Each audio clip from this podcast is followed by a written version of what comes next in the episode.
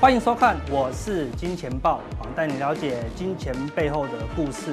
好，那再度强调啊，再度强调啊，订阅啊加开启小铃铛啊，到我们的 YouTube 搜寻我是金钱豹啊，认明这个爆头，我们的影片呢哈一定哈都有首播的这个 mark 哈，那这是普通錠。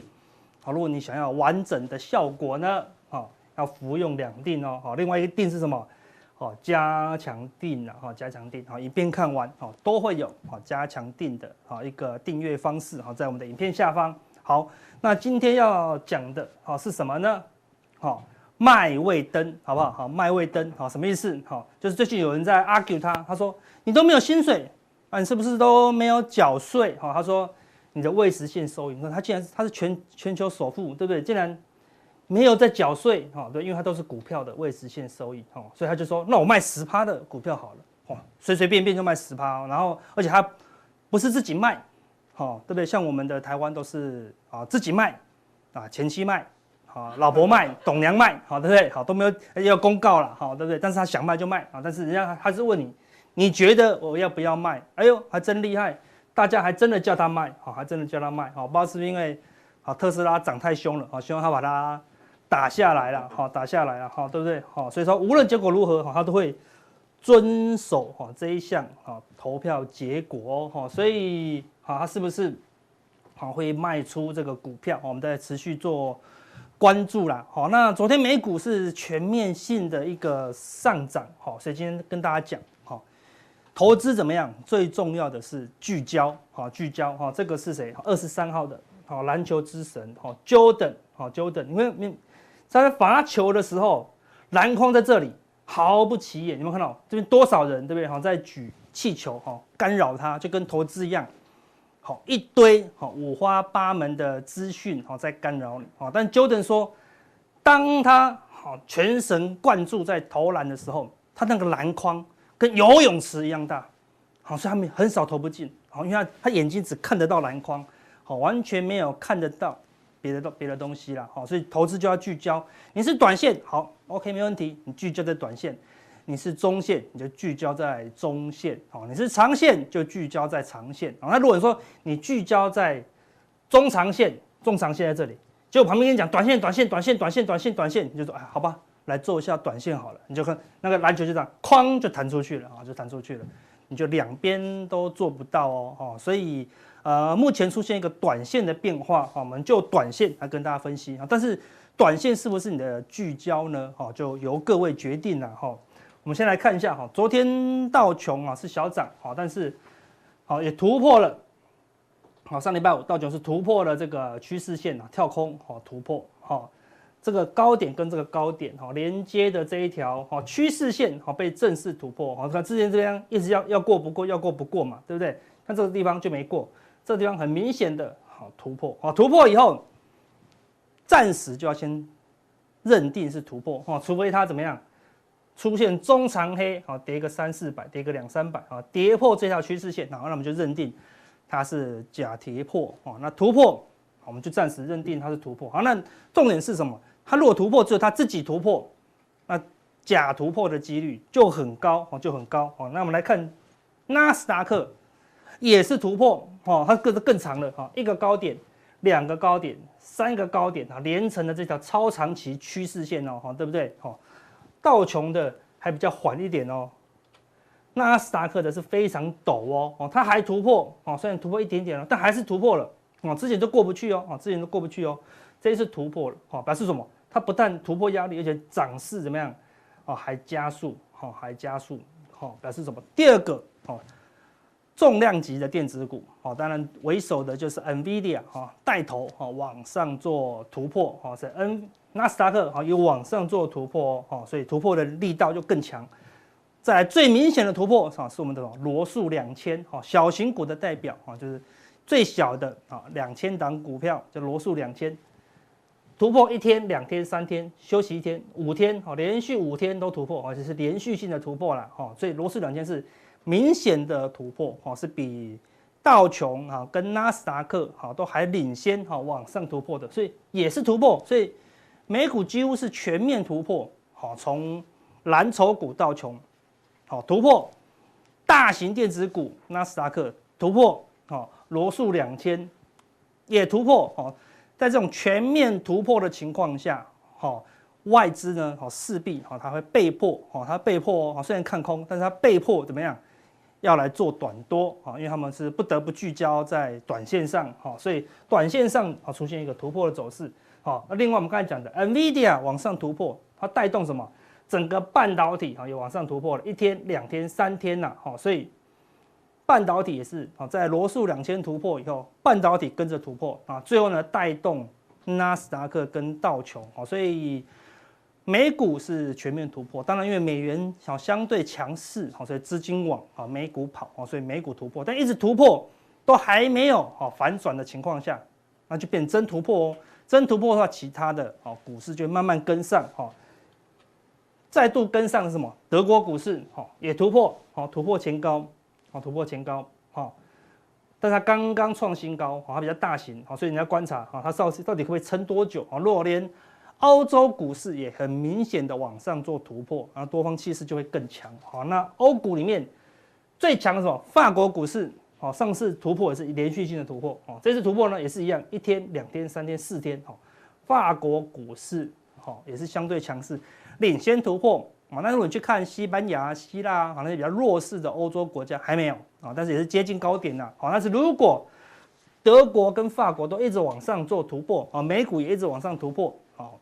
西班牙、希腊，它也会被迫哦，怎么样啊？被拉上去做突破了哈。那主要就是因为什么？Fed 哈稍稍减缓了大家升息的疑虑啊，但也也没有说不升息啊，只是说减缓一点啊，整个市场资金就被啊完全的扭转，我们就短线上啊，短线上被完全扭转，资金就全部的啊再再度进入股市啊。当然有一部分是一个轧空的啊一个气氛啊，但相对之下哈，雅股。好，目前是比较弱势哦。今天雅股除了台股以外，好，其他国家还是很弱了。好，所以你看上海股市啊很弱。好，不过上海股市弱，整体还是整理啊，没有趋势。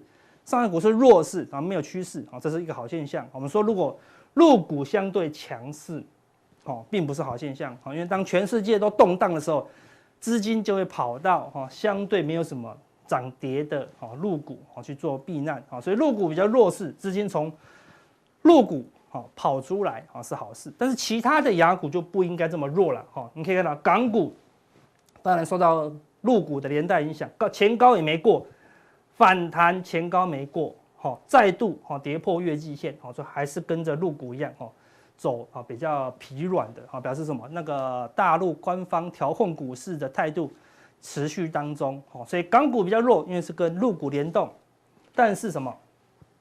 韩国股市跟我们。结构算是比较接近哦，但韩国股市非常非常弱哦。我看连月线都站不稳啊，再度跌破月线啊，今天也是再度下跌哦。好，所以韩国股市哦，如果它跌破这个低点就非常夸张啊，表示资金是很明显的好在撤离亚股。好，不好意思韩国本身出现一些问题啊，但如果它没有破低点了，好，在这地方守住，好，我们刚才前面讲的美股持续突破，欧股持续突破啊，它再怎么弱。它会也会有一个 A、B 怎么样？C 啊，来往季线好迈进，好季线迈进，好，所以亚股整体是比较弱势，好，这也是为什么外资在过去一段时间，哈，对台股都是卖超，好，但是台股凭借着哈内资跟投信的买超，哈，一路的哈往上，好去嘎，好嘎外资了，啊，那目前外资似乎有被嘎到的气氛，因为美股一直涨，外资不得不买，但是外资买，你可以看到。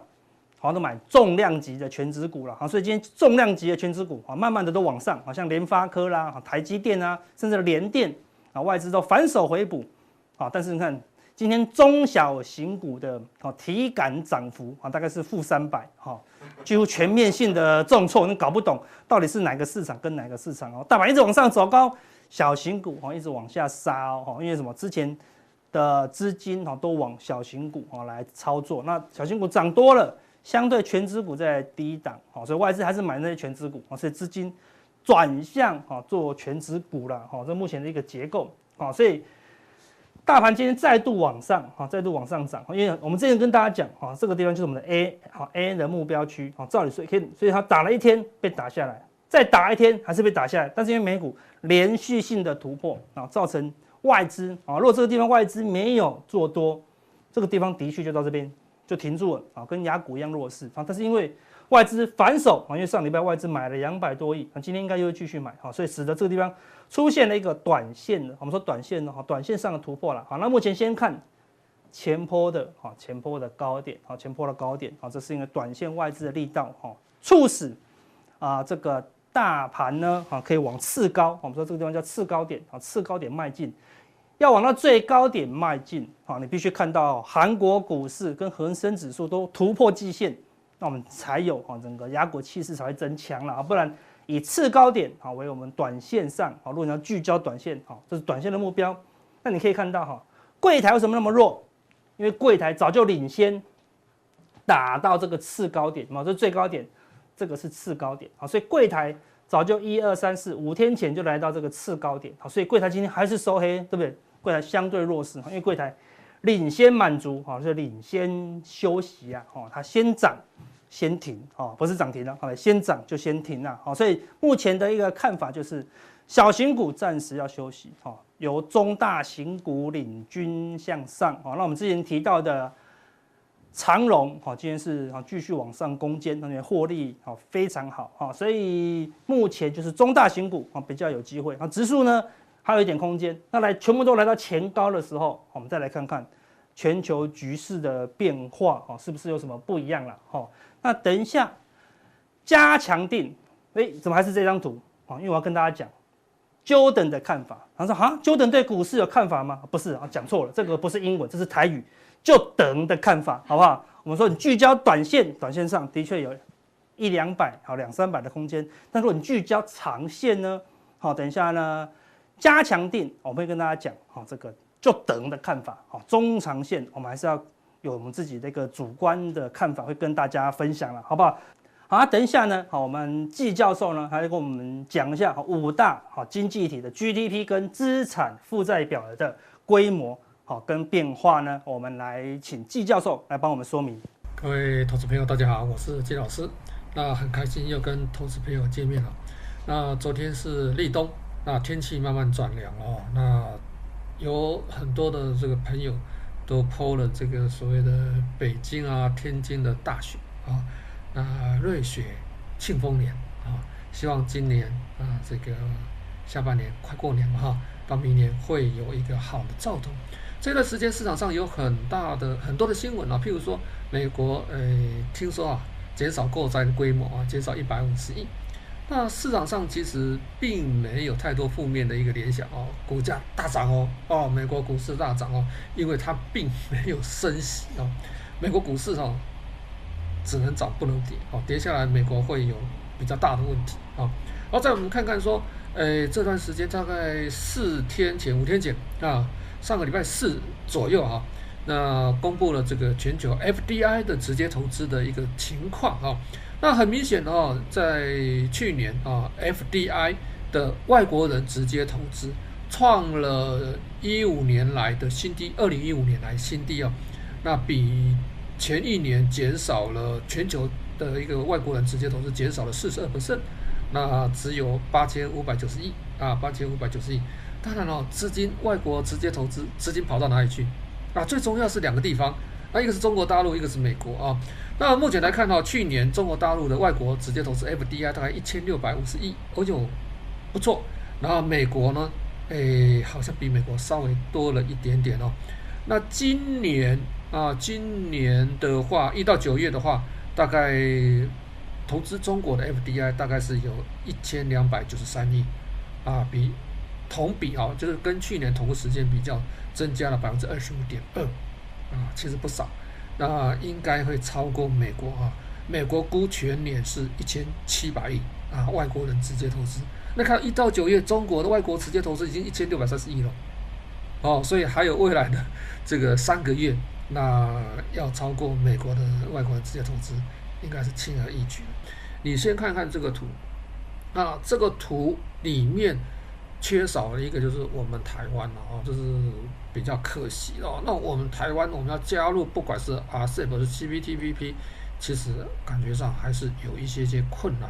政府真的是要加把劲。好，这是题外话哦。我们的重点要讲说 RCEP 的一个状状况哦。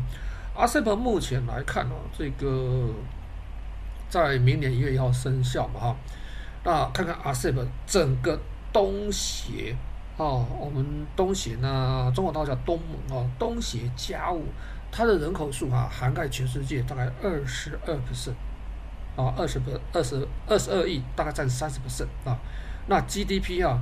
大概是二十五点六兆啊，大概是二十九点三 percent，大概是去年的资料啊。那区间贸易十点四兆啊，区间贸易就是说东协这十个国家，再加上中日韩，再加上纽澳，光这个区域的一个所谓的一个贸易金额是十点四，金额其实不小哦。等一下我们会看看一些数据啊。那市场上的中心其实是以前是唯西方论。就是西方，包括欧洲、美洲是世界的中心。十九世纪全球的金融中心是在伦敦，十九世纪末被纽约取代，所以十九世纪末开始中心重心啊，世界的重心都是在美国。但是现在世界的中心可能会转到西方跟亚洲并重的双中心论。那我们看到说，这个 RCEP 实施之后啊，未来的时间呢？可能有一些国家或地区的关税可能会立即降到零，或者十年内降到零。举个例子啊，日本面对所谓中国的无关税的比重啊，就是零关税、不课关税的比重会从八 percent 降，哎，升高到八十六 percent，也就是将近九成的一个货品是不征关税的。韩国是从十九 percent 增加到九十二 percent，然后大部分的货品不征关税，在这个情况之下。货品就可以自由的流通。那台湾，我们我们要要跟这些国家或地区竞争，我们会面临到关税问题，我们的成本就会比较高，能不能卖得出去，这是我们思考的一个问题。好，除了这 RCEP 以外，奥巴马重返亚太，要围堵中国大陆，RCEP 出现了一个破口。当初的围堵的政策哦，我们的。看到中国大陆“一带一路”，它是从后面绕出去，后面绕出去是防，为了这个所谓避免欧美防堵的一个方式。美国，尤其是美国防堵中国大陆崛起的一个方式。好，“一带一路”丝绸经济带，那就是从我们的中亚出去啊，到欧洲，到非洲，然后所谓的二十一世纪的这个海上丝绸之路。好，海上丝绸之路现在埃克法其实东协这个地方已经进行了一大半。啊，已经踏出去了一大半哦。我们来看一下。好，从这个图，我们想到说，一九零二年的时候，英国有一个学者提出了世界岛的理论。世界岛的理论，我们看这图是欧亚非其实是连在一起的。如果世界岛，世界岛其实长期就是世界岛的一个中心的一个概念哦。那只是十五六世纪海权的一个主义兴起的时候，才会有所谓的霸权啊，海权霸权主义的一个兴起。那世界岛如果欧亚非连成连成一条线的话，那边缘的地方这些岛国就会被边缘化。这些岛国会被边缘化的，包括很重要的英国、日本、这个纽西兰、澳洲，包括什么美洲大陆。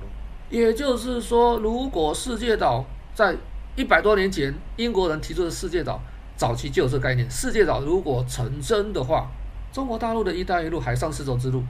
它就是要把这世界岛连成一条线，所以看看，如果我们的 ECFA 再加上“一带一路”，那如果真正起来的话，美国还有我刚才讲的这些域外的一个国家，它会不会有些影响？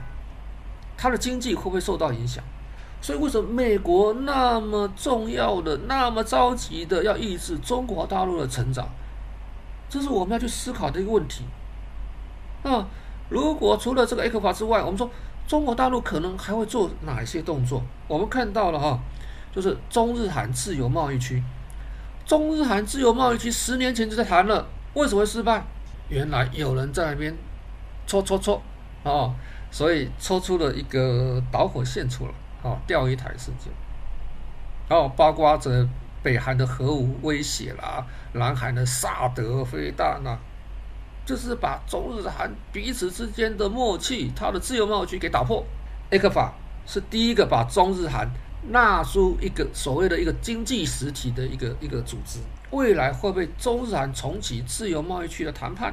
这是我们要思考的问题。还有中欧投资协定，今年啊前一段时间，当然也是后面有人点火嘛哈，所以这个、中欧投资协定暂缓，它是暂缓实施哦，并不是不是并不是停止或取消哦。所以未来会不会有重启所谓中欧投资协定的一个议题？这是未来中国大陆可能会做的事情。再糟糕，所谓再再过来就是最困难，就是所谓的 CPTPP。那 CPTPP 你要不要接受中国大陆进入 CPTPP？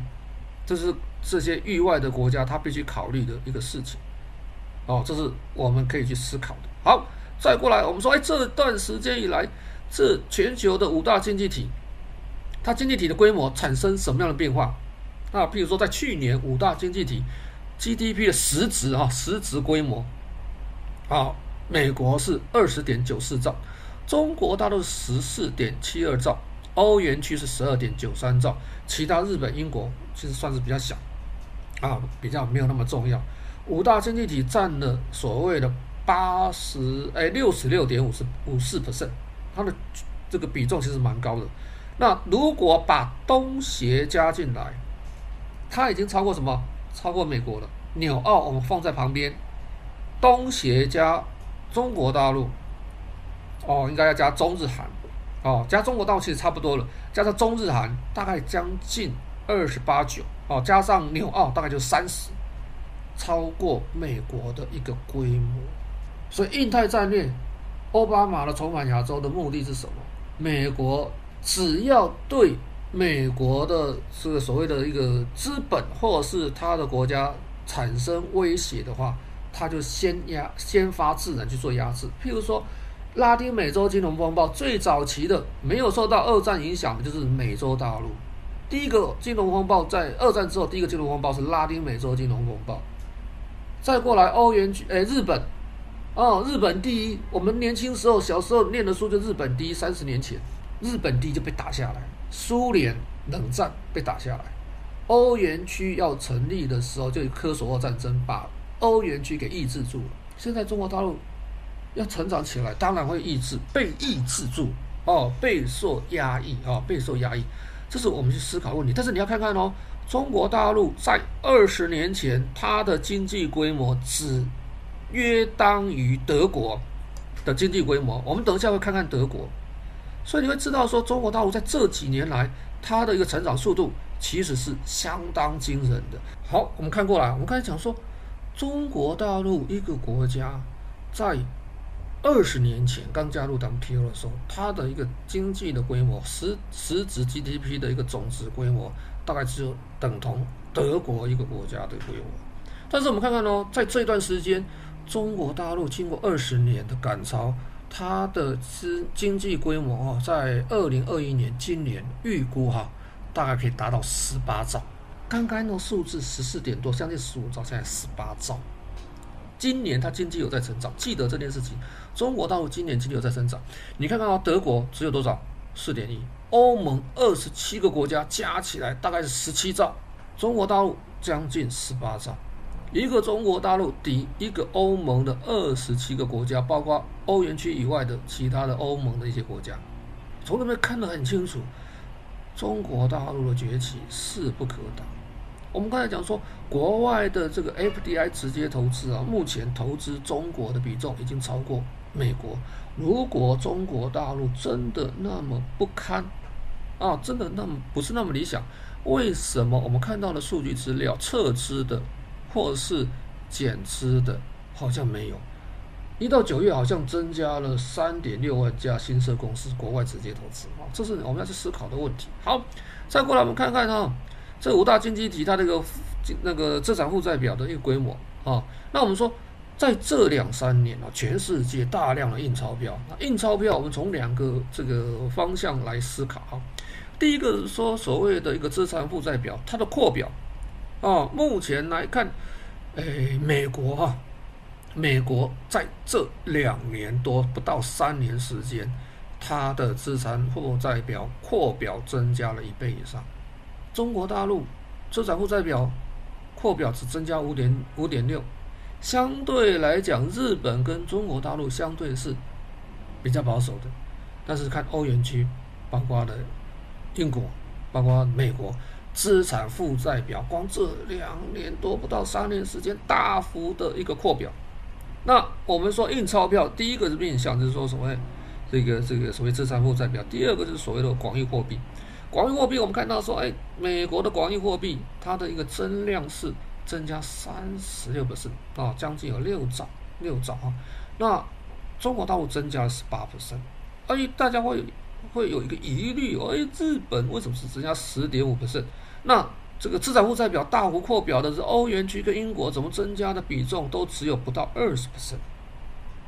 其实我们可以思考一下，欧元区包括英国，包括日本，都实施所谓零利率跟负利率，所以它印出来钞票只在什么央行体系跟金融机构里面流转，很难流出所谓的金融体系来，所以它的一个所谓的乘数货币的一个扩张的效应。其实很难达到，啊，这是我们要去思考的一个问题啊。那中国大陆呢？为什么它的一个货币供给会会增加十八 percent？我资产负债表只增加五点六 percent 嘛？这要看说，哎，中国大陆，哎，好像这一段时间对外的贸易有获利，真的有获利哦。啊，你从国外赚到的钱进到所谓的一个中国大陆来啊，这个美金。那美金要换成什么人民币啊？所以它的一个货币有比较明显的扩张。好的，资产负债表这个是属于个别国家个别货币去做比较啊。那我们看看所谓的以美元做比较，以美元做比较，你会很明显的画出来一件发现一件事情啊，这就是它的增长率啊，跟我们的扩充。这边看到一个五大的一个金融体系印钞票，总共印了十点九兆。资产负债表规模增加了五十一点四%，最下面，央行资产负债表规模增加了五十一点四%，五大经济体，那货币成长超超过二十%，你在外面流通货币增加了，钱越多越不值钱，这是我们要思考的问题。那越多越不值钱，会不会有物价上涨的问题？应该就会有吧。所以我们说。这个美国从去年讲到现在，美国钱太多，钱跑到哪里去了？资本市场去，跑到虚拟货币上面，跑到所谓的一个商品商品上面，跑到说二手车，包括房地产，到处乱窜，对不对？那这段时间呢、哦，前两天公布了这个美国消费者物价指数啊，Consumer Price 呃 Price Index 啊，就过去三十年来的一个 CPI 的一个变化情形。CPI 在这一段时间，九月以后大概都维持在五%以上。维持五%以上，其实并不是没有出现过，其实以前出现过哦，但是它是这个过去三十年内，除了所谓的金融风暴零八零九年那段时间之外，它的一个最高点五%。那这最高点如果是短时间的，可能还可以接受。为什么？短时间出现三十%以上的，其实也出现过，并不是没有。但是说我出现过的时间是长是短，市场上预估了啊。这维持比较高的物价的一个上涨的一个情况，大概在明年第二季或是第三季才会趋缓。这时候会没有物价上涨的压力。好，如果有物价上涨的压力的时候，会不会提前的这个升息？那预估本来可能在明年下半或者零三年、二三年啊。如果物价不能控制的话，会提前升息。这是我们要去参考的一个问题。好，通货膨胀到底是好是坏？通货膨胀对某一些人来讲是好事，对某些人来讲是坏事。举个例子啊，美国为什么希望说它物价能够维持五%以上的一个一个膨胀？只要不要失控，它维持高的通膨、通货膨胀，它要接受，它能接受。为什么？通货膨胀有助于降低还债的成本。美国欠了那么多债，降低它的还债成本。对于借款人来讲。借款人来讲，就包括所谓的政府，政府主要是所谓的一个外国持有美债的这个政府，包括我们中台、日韩等等。你持有美债，你是受益还是受还是影响受损？是受损。你的退休金拿所谓的美国的一个买购买债券，依赖这个债券退休的退休金人员，它是影响的。这就是财富重分配。你持有美国政府的公债越多，通货膨胀，你的损失会越大。钱越不值钱。所以通货膨胀类似于美国向全世界收所谓铸币税。我们在上个礼拜提到过，美元如果未来短时间有看涨，资金升息，资金回流美国啊，短时间回流美国的话，影响最大的是新兴市场。哦，这时候我们要去思考这些问题。好，面对即将开启的 ECFA 跟不确定的通货膨胀的风险，那我们投资朋友应该要怎么去面对？我们要去找什么股票去投资？你要做做长做短？那现在的股票，包括所谓美国股票、台湾股票，哦，这种涨多股票，你到底要跟不跟？要买不买？很头痛哦，很头痛，我们就吃个加强定，休息一下，我们再回来。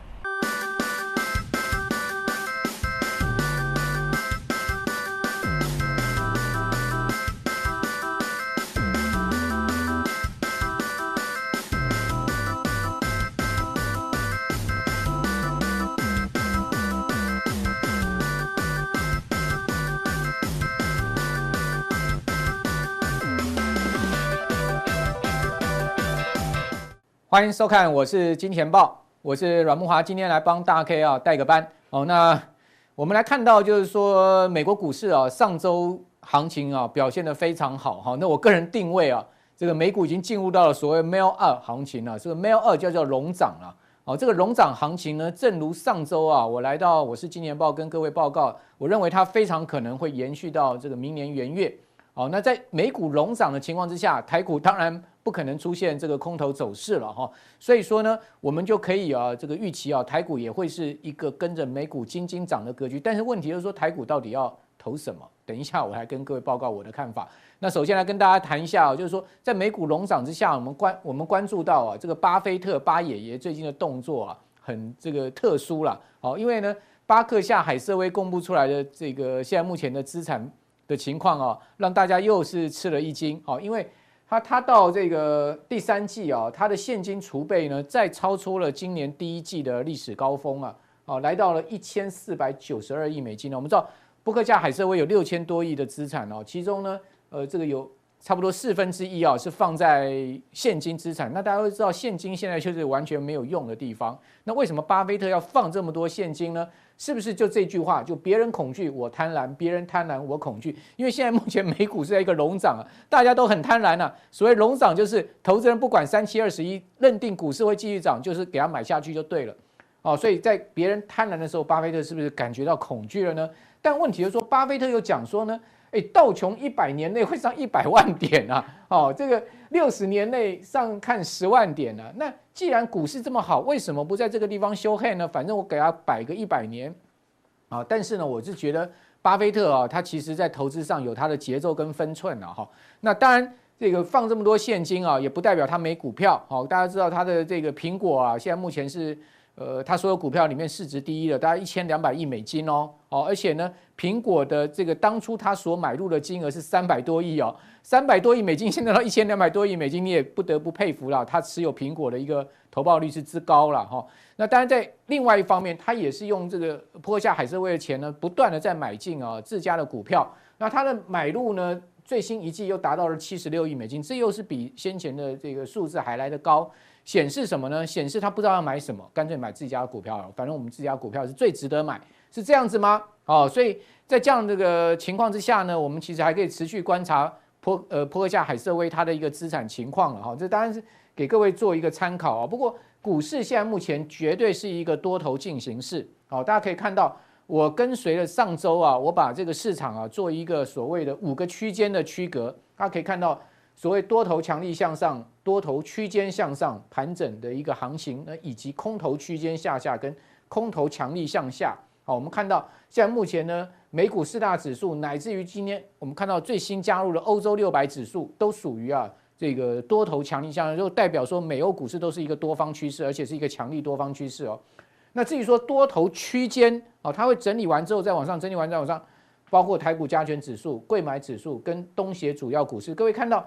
台股的这个柜买指数原本上周是在多头强力向上，但它这个礼拜稍微我把它降了一些。哦，至于说盘整区呢，有大陆 A 股、日经跟印度，空头区间向下有韩国股市跟恒生指数啊，韩国已经升息了，所以说基本上升息对韩股来讲是确实产生资金排挤效应哦。那至于说空头强力向下是巴西股市，各位看到巴西股市就一路跌啊，哦这样子的一个空头强力向下的行情，全世界大概就是巴西了。